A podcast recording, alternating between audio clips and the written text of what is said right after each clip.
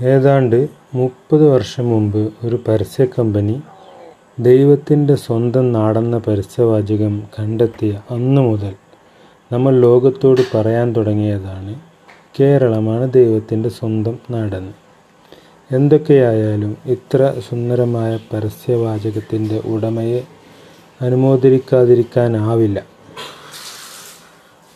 കേരളത്തിന്റെ തലങ്ങും വിലങ്ങും സഞ്ചരിക്കുന്ന വിദേശീയരും ഇതിന് എതിരി വിഭിന്നാഭിപ്രായക്കാരായിരിക്കില്ല. കേരളത്തിന്റെ നിത്യ ഹരിത ഹരിതവനങ്ങളും ശാന്തസുന്ദരമായ കടൽ തീരങ്ങളും സ്വച്ഛമായ കായൽപ്പരപ്പുകളും പച്ചപ്പരവതാനി പുതച്ച തേയിലത്തോട്ടങ്ങളും കാണുന്ന ആരും കൊതിച്ചു പോകും കേരളം തന്നെയാണ് ദൈവത്തിന്റെ സ്വന്തം നാടെന്ന്. കേരളത്തിന്റെ വശ്യമായ പ്രകൃതി സൗന്ദര്യത്തിൽ മനം കുളിർന്ന ഒട്ടേറെ വിദേശ സഞ്ചാരികളെ നമുക്ക് കണ്ടുമുട്ടാൻ കഴിയാറുണ്ട്. എന്നാൽ അവർ അവർക്കൊക്കെ ഇതേ അഭിപ്രായമല്ല കേരളത്തിലെ ജനങ്ങളെക്കുറിച്ച് സംസാരിക്കുമ്പോൾ. കേരളത്തിനെല്ലാം മികച്ചതായിട്ടുണ്ട് ജനങ്ങളൊഴികെ. എന്തുകൊണ്ട് നമ്മുടെ ജനങ്ങൾക്ക് എന്താണ് കുഴപ്പം? അനേകം വിദേശ കമ്പനികൾ കേരളത്തെ നിക്ഷേപിക്കാനായി അടുത്ത കാലത്തെ കഴിഞ്ഞ കാലഘട്ടങ്ങളിലും പരിഗണിക്കുകയുണ്ടായി.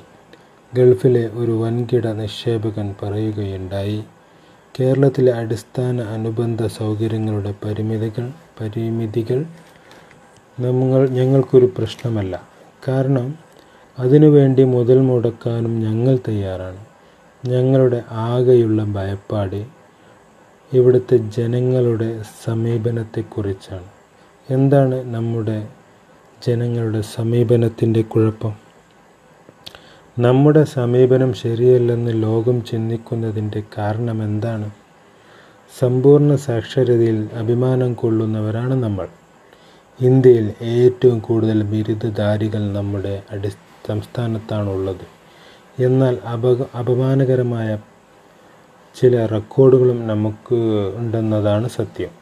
ആത്മഹത്യകൾ പ്രമേഹ രോഗികൾ കുറ്റകൃത്യങ്ങൾ സ്ത്രീ പീഡനങ്ങൾ മുതലായ കാര്യങ്ങളിലും നമ്മൾ അത്ര മോശക്കാരല്ല. സാക്ഷരതയും ഒരു വ്യക്തിയുടെ ജീവിത വിജയവുമായി എന്തെങ്കിലും ബന്ധമുണ്ടോ? സാക്ഷരത കൊണ്ട് ആർക്കാണ് ഏറ്റവും നേട്ടമുണ്ടായിട്ടുള്ളത്? അറിവിനായി ഞാൻ ഒരു കണക്ക് സൂചിപ്പിക്കാം.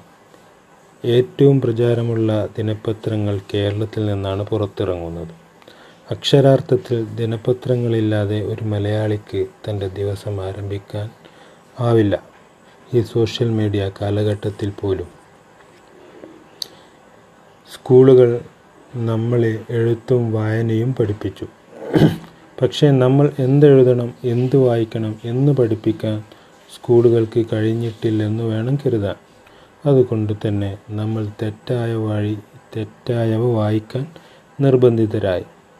ഞാൻ മലയാളം പത്രത്തിലെ തലക്കെട്ടുകൾ ഒഴികെ ഒന്നും വായിക്കാൻ മെനക്കെടാറില്ല. ഇന്ന് രാവിലെ പത്രത്തിൽ കണ്ട ഒരു തലക്കെട്ട് എന്ത് വന്നാലും റാലി നടക്കും എന്ന ഒരു രാഷ്ട്രീയ നേതാവിന്റെ പ്രസ്താവനയായിരുന്നു. ഇതിന് തൊട്ടു താഴെ ഒരു പോലീസ് ഓഫീസർ നടത്തിയ കൊലയുടെയും നാടകീയമായ വിവരണവും ഇതൊരു അപൂർവ സംഭവമല്ല. മലയാള പത്രത്തിൽ ഏതാണ്ട് എഴുപത്തഞ്ച് മുതൽ എൺപത് ശതമാനത്തോളം വാർത്തകൾ നെഗറ്റീവ് വാർത്തകളാണ്. ഇതിനെക്കുറിച്ച് സംസാരിച്ചപ്പോൾ ഒരു പത്രപ്രവർത്തകൻ ഇങ്ങനെയാണ് ന്യായീകരിച്ചത്. ജനങ്ങൾ ജനങ്ങൾക്ക് സെൻസേഷണൽ വാർത്തയാണ് വേണ്ടത്. സെൻസേഷണൽ വാർത്തകളാകട്ടെ എല്ലായ്പ്പോഴും നെഗറ്റീവ് വാർത്തകളാവും. ഒരു പ്രമുഖ പത്രത്തിൽ ജോലി ചെയ്ത ശേഷം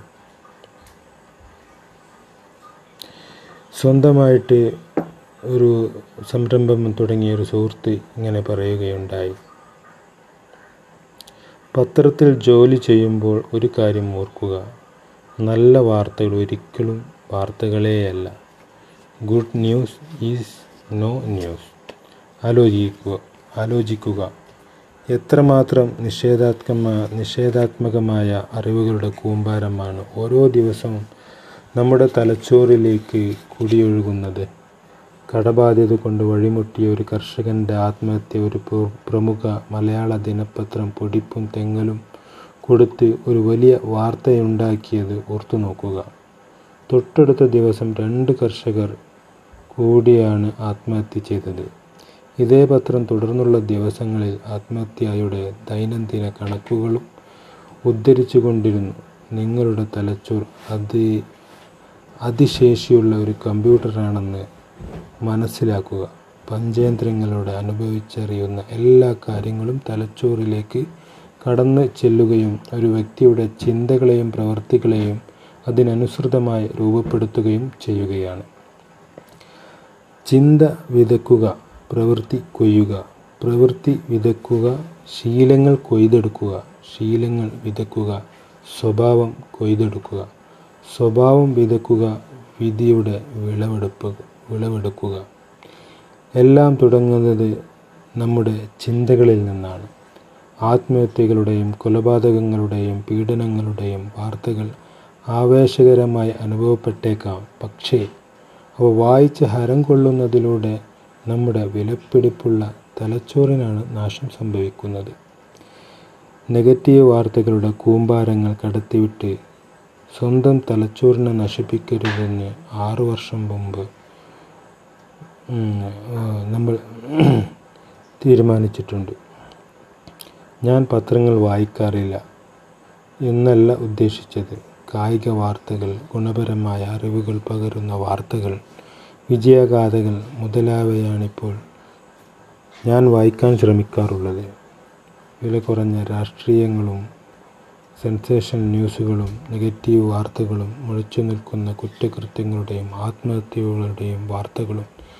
ഈ വാർത്തകളൊക്കെ വായിക്കുന്നത് ഞാൻ പറ്റേ തീരെ ഉപേക്ഷിച്ചിരിക്കുകയാണ്.